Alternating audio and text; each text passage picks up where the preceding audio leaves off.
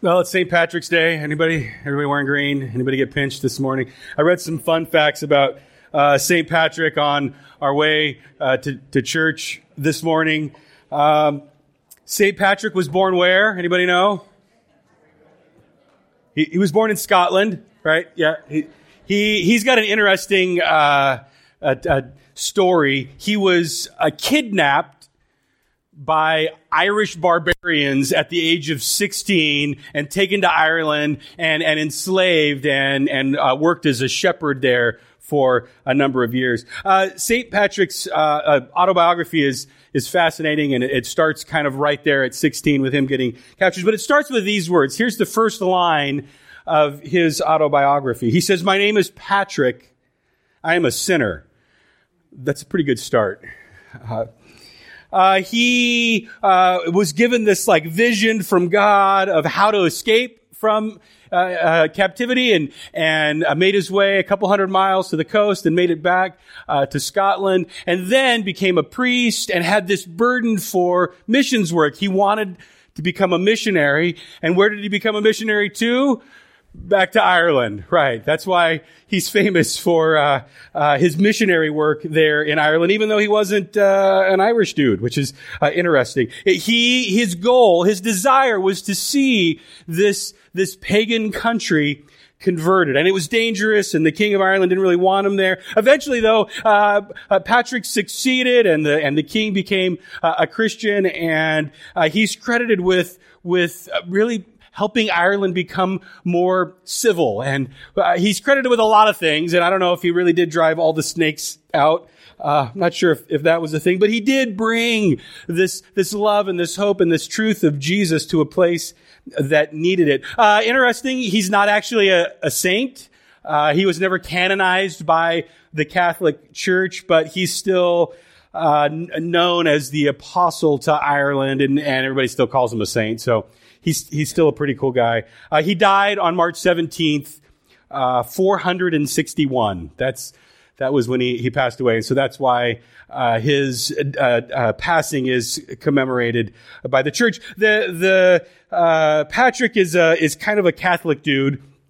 And back in the like 1700s, uh, because there was a lot of uh, I don't know what you tension between Catholics and Protestants. Uh, Protestants began to celebrate a dude named William of Orange. And instead of wearing green, they would wear orange on St. Patrick's Day. Is anybody wearing orange today on purpose because you're super reformed and you don't want to be Catholic? No, because you'd get pinched, right? You're smart, you know, what we live in. Uh, uh St. Patrick had uh, a, like a like a suit of arms, and on it was written this that I'm sure that you will see on Instagram and Facebook all day long. But this is what it was, was written on his uh, breastplate. Said, Christ with me, Christ before me, Christ behind me, Christ in me, Christ beneath me, Christ above me, Christ on my right and Christ on my left, Christ when I lie down and Christ when I sit down, Christ when I arise, Christ in the heart of every man who thinks of me. Christ in the mouth of everyone who speaks of me. Christ in every eye that sees me. Christ in every ear that hears me. Wow, that's awesome. Like, yeah, hopefully that's that's our desire for our lives too. Uh, we're going to finish off the book of Acts uh, this morning. If you if you could turn in Acts to chapter 26. Uh, Acts ends with a cliffhanger, really. It ends with Paul, who's been arrested, spent a number of years in prison, and uh, at the end of Acts, he is in house arrest in Rome, awaiting to hear what his fate is going to be. And Luke doesn't tell us what his what ultimately happens. We know from from history that that uh, Paul was eventually uh, killed by by Nero, but uh, during his time there in Rome under house arrest, he wrote most of the epistles that uh, that we have in the rest of the the New Testament. Paul's mission, Paul's goal, his desire in life was to share the gospel, and that was a mission given to him by Jesus Christ Himself. When God called Paul, God God said, This is my chosen instrument. And, and I've chosen him to, to carry my name to the Gentiles and to their kings and to all of Israel. And I'm going to show him how much he has to suffer for my name's sake. So Paul knew from the beginning that it was going to be a, a difficult journey. And Paul has, like we've seen as we've studied through Acts, he's gone to the Israelites, he's gone to their synagogues, he's explained from the Old Testament how it all points to Jesus Christ. Paul has faithfully witnessed to, to those Gentiles and seen a number of them come to faith in Jesus. And, and it's through this next part, his arrest and, and multiple trials, that he's given the opportunity to do the other thing that God said he was going to do, which is bring the name of Jesus to rulers and to kings.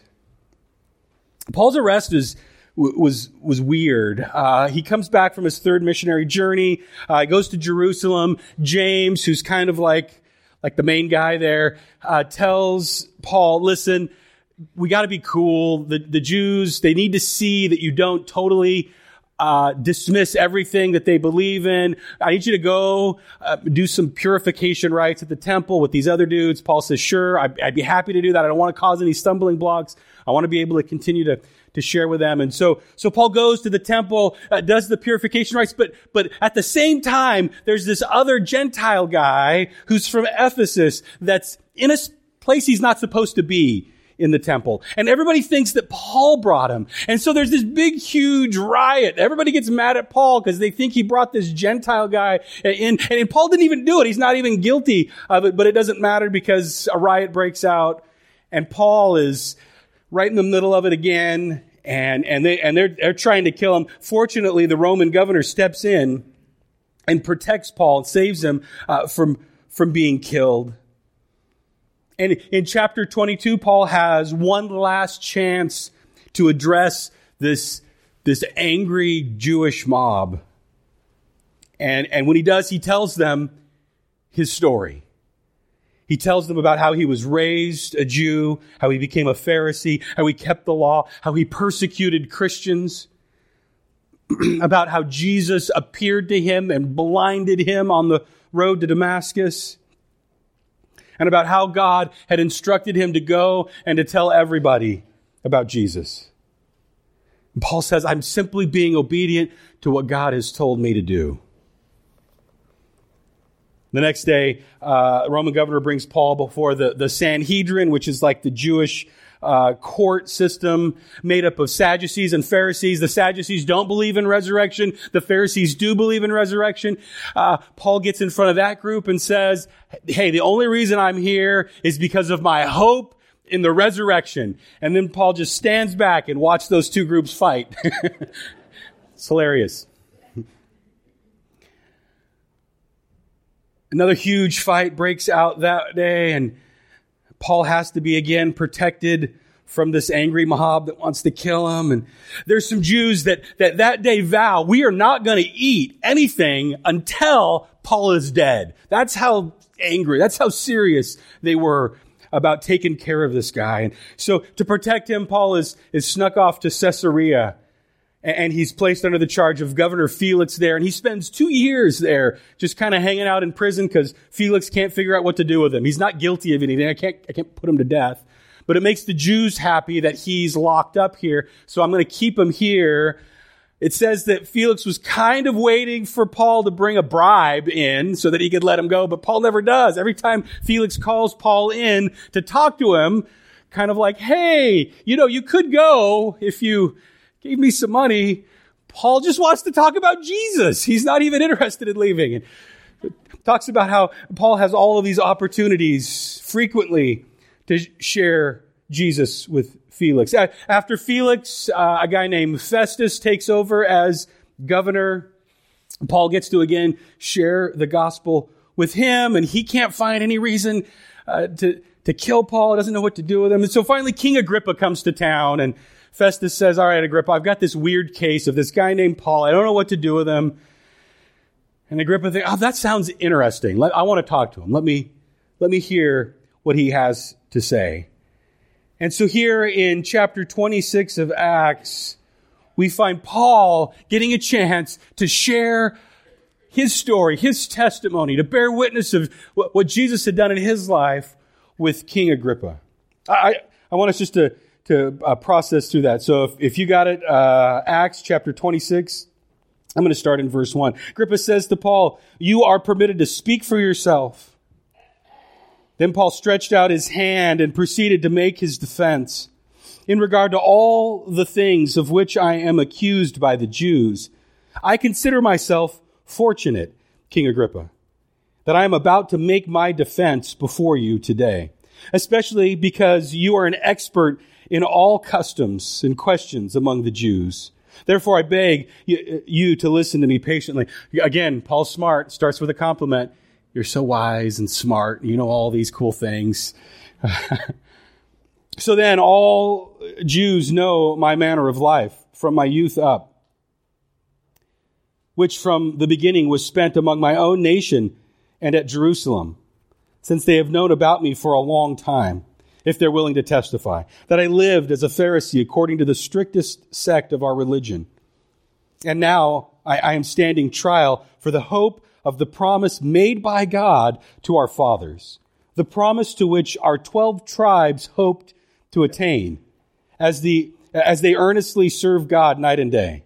For this hope, O king, I am being accused by the Jews. Why is it considered incredible among you people if God does raise the dead? So then I thought to myself that I had to do many things hostile to the name of Jesus of Nazareth. This is just what I did in Jerusalem. Not only did I lock up many of the saints in prisons, having received authority from the chief priests, but I also, when they were being put to death, I cast my vote against them. And as I punished them often in the synagogues, I tried to force them to blaspheme. And being furiously enraged at them, I kept pursuing them even to foreign cities. While so engaged, uh, I was journeying to Damascus with the authority and commission of the chief priests. At midday, O king, I saw on the way a light from heaven, brighter than the sun, shining all around me. Those who were journeying, uh, and those who were journeying with me. And when we, we had all fallen to the ground. I heard a voice saying to me in the Hebrew dialect, Saul, Saul, why are you persecuting me? It's hard for you to kick against the goads. And I said, Who are you, Lord? The Lord said, I am Jesus, who you are persecuting. Get up, stand on your feet. For this purpose I have appeared to you to appoint you a minister and a witness, not only to the things which you have seen, but also to the things in which I will appear to you, rescuing you from the Jewish people and from the Gentiles to whom I am sending you, to open their eyes so that they may turn from darkness to light and from the dominion of Satan to God, that they may receive forgiveness of sins and an inheritance among those who have been sanctified by faith in me. So, King Agrippa, I did not prove disobedient to the heavenly vision, but kept declaring both to those of Damascus first and also at Jerusalem and then throughout all the region of Judea and even to the Gentiles that they should repent and turn to God, performing deeds appropriate to repentance. For this reason, some Jews seized me in the temple and tried to put me to death. So having obtained uh, help from God, I stand to this day testifying both to small and great, stating nothing but what the prophets and Moses said was going to take place. That the Christ was to suffer, and that by reason of his resurrection from the dead, he would be the first to proclaim light, both to the Jewish people and to the Gentiles. While Paul was saying this in his defense, Festus said in a loud voice, Paul, you are out of your mind. Your great learning is driving you mad. Paul said, I am not out of my mind, most excellent Festus, but I utter words of sober truth. For the king knows about these matters, and I speak to him also with confidence, since I am persuaded that none of these things escape his notice. For he has not this has not been done in a corner. King Agrippa, do you believe the prophets? I know that you do. Agrippa replied to Paul, in a short time you will persuade me to become a Christian? Paul said, I wish to God that whether in a short time or long time, not only you, but also all who hear me this day might become such as I am, except for these chains. Wow. What a testimony, right? What a witness.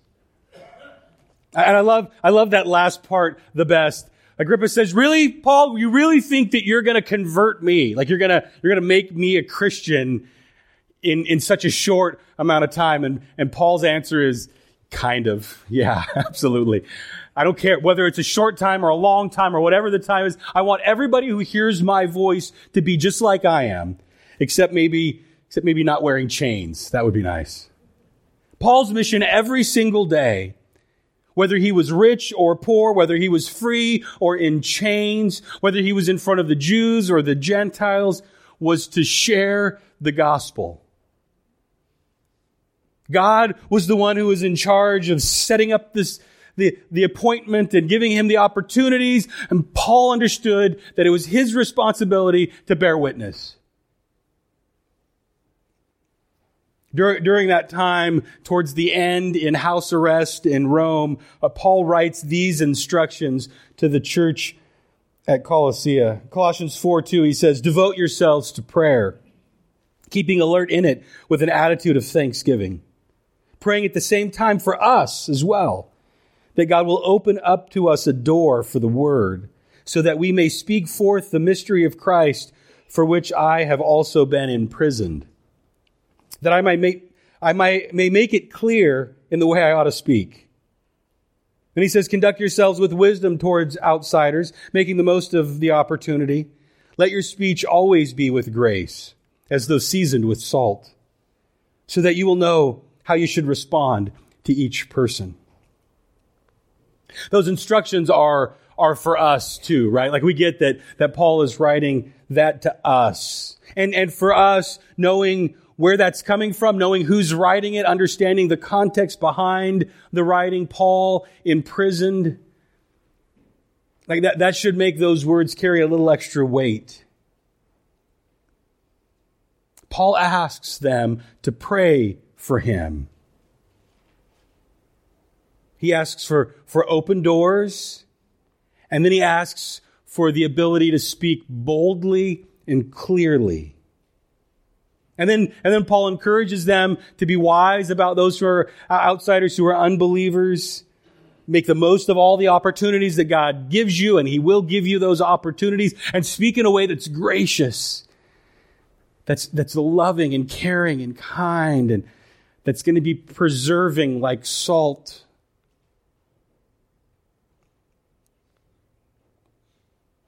I think, I think sometimes sharing our faith for us is an intimidating thing. Uh, for me, this passage is encouraging because it helps me see that, that the whole sharing our faith, bearing witness isn't just a scary thing for me or for us. I think it was even for Paul. I think there's a reason why Paul asks for prayer for these specific things. Boldness, clarity. I think if, if I were to take a poll of everybody here and ask you, like, the reasons why it's hard for you to share your faith with others, you would say, because it's scary, it's intimidating, because I'm not really sure what I'm supposed to say, and I'm afraid that I won't have the right words. It's almost like we need prayers for boldness and for clarity. We need the exact same prayers that Paul asks for. But what I want, what I want to do uh, this morning, as we as we uh, uh, think through Paul's bearing witness before King Agrippa, is just maybe help us with a little bit of the clarity piece, because I think Paul offers a simple method for sharing faith that we can follow. And I want us to be ready when the opportunities present themselves. I want us to be prepared to give an answer for the hope that we have. Paul's uh, evangelistic message to King Agrippa, uh, really it has three basic parts to it. He starts off by explaining who he was. I think that's where we need to start when we're bearing witness of our faith is explaining who I was before. He talks about his life before Jesus. That's where we need to start. My, my, my daughter Lily was asked uh, a month or so ago to share her testimony uh, at a chapel at, at Woodland Christian, and she wasn't really scared of the standing up in front of people and talking about it part because she's likes that part. she's she's an actress. She likes to be in front of people, so that wasn't the hard part. Uh, the the thing that she struggled with more is like, well, what, what do I say? Like, I've never been arrested. I've never done drugs. I, I don't have this like testimony of how God rescued me from this horrible uh, situation. I, but do do like super compliant and obedient and nice and polite pastors' kids? Do they need Jesus too? Yes. do they need to repent and place their faith in Christ? Abs- absolutely, they do. Do they just they just automatically get like a like a pass into heaven because pastor's a or dad's a pastor? Like no, that's not how any of that works. And I think I think sometimes the testimonies that we hear more often that are like somebody being saved out of some really difficult situations uh, make it seem like good people don't need to worry about it. Like they don't they don't go to hell. Like they're okay. They don't need Jesus. But Romans 3:10 reminds us that no one is righteous. Right? Not even one. Whether you've got this giant mountain of sin in your life or, or just a tiny bucket of it, it doesn't matter. All sin separates us from a holy and perfect God.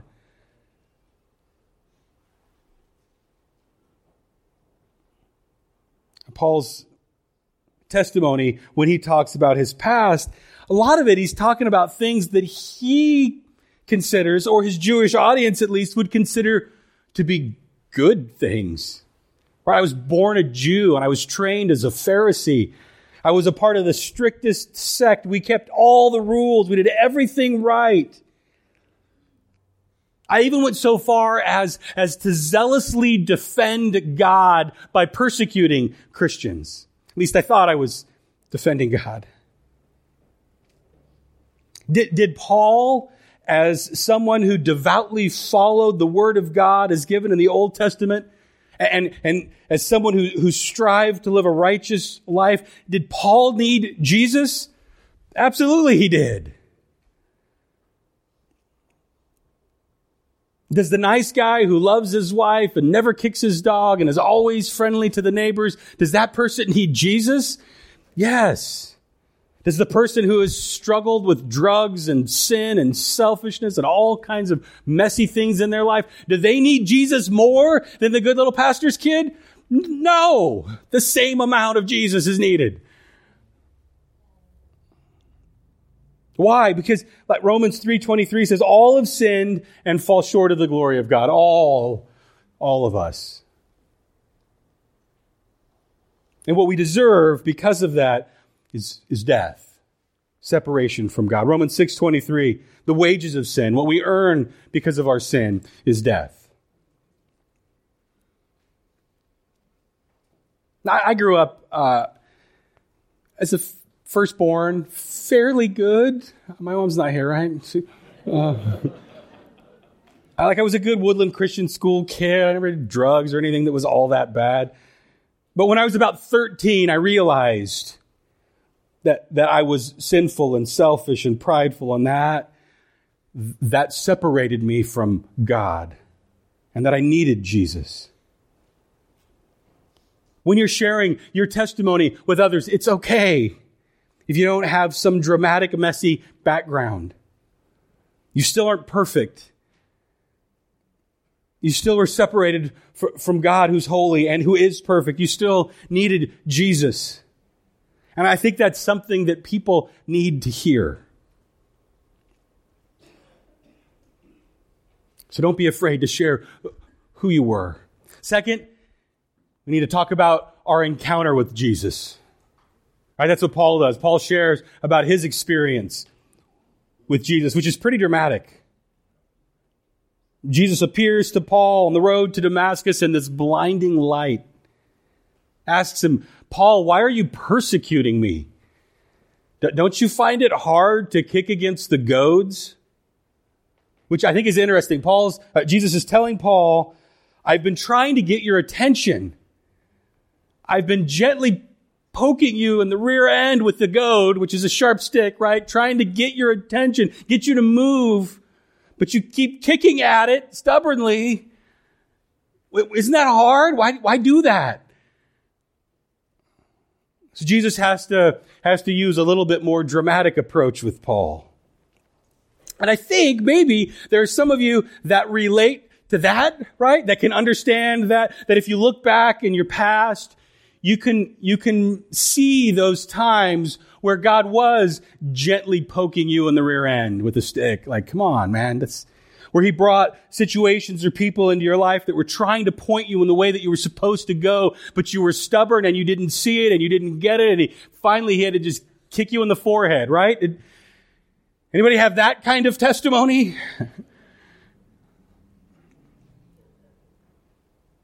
all, all of us, though, all of us, uh, 100% of us who are genuine born again believers, every single one of us in this room who is actually saved and sealed and headed for heaven, all of us have a story that we can tell about our encounter with Jesus. Everyone. If for some, it's Jesus was someone that I knew from the day I was born, all growing up. For some, Jesus was somebody that I first learned about uh, when I was at a really low point in my life. And for others, I didn't really come to understand who Jesus was and what he meant until I was older. But all of us who are believers can talk about Jesus because there is no salvation. There is no conversion. There is no Christianity. There's no Christian without Christ. And, so I know for me, like as a good woodland Christian schoolboy, I knew about Jesus and I knew verses about Jesus and I, I'd, I'd, heard the name a lot. Just like, I don't know, maybe some of you who've come to church here, you're going to hear the name Jesus a lot, but I, I don't know if I ever really understood or ever really knew him. But there came a point when, when like the weight of my sin became real and this amazing gift of forgiveness and love was was so beautiful to me. And, and that, that offer of salvation that Jesus gives, it sank down deep. And, and with tears, I came forward at an altar call and gave my life to Jesus. Romans 5 8, it tells us God demonstrates his own love for us, and that while we were yet sinners, Christ died for us. And that if, if we confess with our mouth Jesus is Lord and believe in our heart that God raised him from the dead, you'll be saved. For with the heart man believes resulting in righteousness, and with the mouth he confesses resulting in salvation. Which is not that hard of a process, right? Seems almost too easy sometimes. Like just, just just, believe, just confess that Jesus is Lord. Believe that God really did raise him from the dead. And, and through that act of repentance and trust and faith in Jesus, we get to be saved. Like that's it. We're forgiven and everything's cool and we're good with God. That's it? Yes, you're right. That's grace. That's why grace is so awesome. That's, that's the gift that we receive when we encounter Jesus. And I, I don't want to assume that everybody here in this place has, has done that, has an actual relationship with Jesus. It's possible that you know about him, but don't really know him. And if that's the case, I want to encourage you to spend some time with him whatever that means, like figure that out. That maybe that means you come and, and talk to me or Fred or somebody after church and ask about it. Maybe that means you just spend some time in prayer. Maybe that means you open up the Bible. If you don't know where to go, open up to John chapter three and just read all of chapter three. About halfway through, you'll get to John 3.16, which says, For God so loved the world that he gave his only begotten son that whoever believes in him will not perish, but will have eternal life. And that's the, that's the famous verse, but it's in the context of a guy named Nicodemus having an encounter with Jesus that left him changed forever. Do whatever you need to do to have that kind of experience and encounter with, with the real Jesus. Take time to actually stop and, and say it. Make it official if you've never done that. Where you tell God, I believe, I believe that Jesus is God and that He did rise from the dead and that He has forgiven my sins and that that sacrifice was for me. I confess it and I believe it. A lot of a lot of our testimony as we're as we're sharing with other people about our Christianity and our faith, a lot of it's really going to just be telling them about our encounter with Jesus, why Jesus is so awesome, what he's done for us. You don't have to be some great theologian to do that. Really, you just need to tell your story. And then we need to tell people how we changed, what difference that made in our lives after that. Paul tells, uh, after his encounter with Jesus, things, his eyes are opened. He's better, uh, better understands all the promises that God has made in the Old Testament. He's given a new, a new mission, a new purpose in life. His mission now is to go and tell everybody about what God has done. Paul, this guy who was filled with anger, he admits that he was just furious, so filled with pride, so filled with self righteousness. Now he's transformed into somebody who's filled with love and compassion and humility. There should be something that we could tell people about, about what that change, that transformation has done in us. Uh, for me, uh, I don't want to brag, but uh, Woodland Christian, my eighth and ninth grade year, I won the prestigious Most Improved Student Award. So,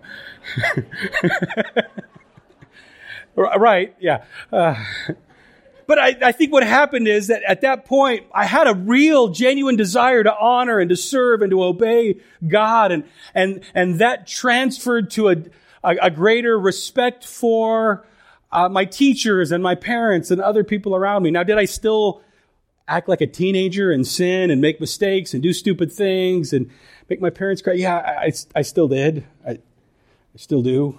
Uh, nobody's perfect. But there's, there's a desire to serve and honor God that was born there that never waned. It just kept growing. And, and I've had to endure some things in my life. I had to, had, had to go through the passing of my father and the death of my brother and some personal illness. But those things they haven't shaken my hope or my confidence in God because I know that there is a God who is there and who loves me and who's in control and who knows what he's doing and I can trust him with everything. And I'm able to live a life that's just filled with joy and hope because of my relationship with Jesus.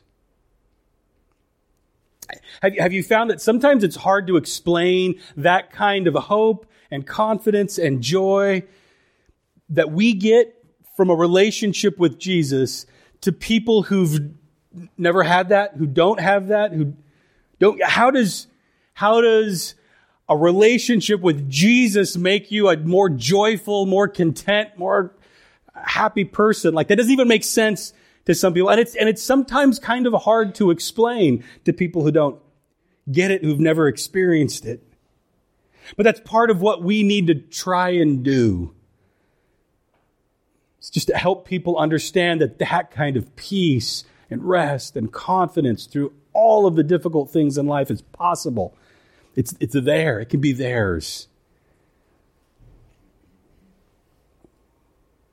Paul here is the ultimate example of someone who takes advantage of every opportunity that God has given him to tell people about Jesus. He talks to Jewish people who are like him. He, He talks to people in other countries. He talks to men, to women, to important people, to poor people, to kings, to guards, to everyone. And, and his approach is to simply tell people who he was and then what his experience with Jesus was like and then what changed after that. And then offer them that same awesome gift. You, we can do that, right? You and I can do that. We don't have to be St. Patrick's or or Paul's to do that. Evangelism doesn't have to be some weird, awkward, forced thing. Just, just tell people about your encounter with Jesus. Uh, if you need a little help in your bulletin, along with uh, Romans Road and John 3.16, I gave just a little guide to help you think through some questions that help you explain to people who you were and what your encounter with Jesus was like and, and how that affected you. Go out there and be witnesses to everyone who needs to hear about what God has done for you. God, I do thank you for the work that you've done in our lives. I thank you that you have changed us, that you've saved us. You've sealed us. Thank you, Lord, for those people that, that uh, were bold and clear in sharing Jesus with us. And that through your Holy Spirit, you've opened our eyes and brought our dead hearts back to life so that we could know you and have a relationship with you. Thank you that through Jesus, all of our sins have been forgiven. We're your children. And that through all of the things that this life gives us, the, the good and the bad and the ugly, you're there, you're with us, you love us, we can trust you. Help us, God, to be able to go out and share that truth and that hope and that joy with others. I pray. In Jesus' name, amen.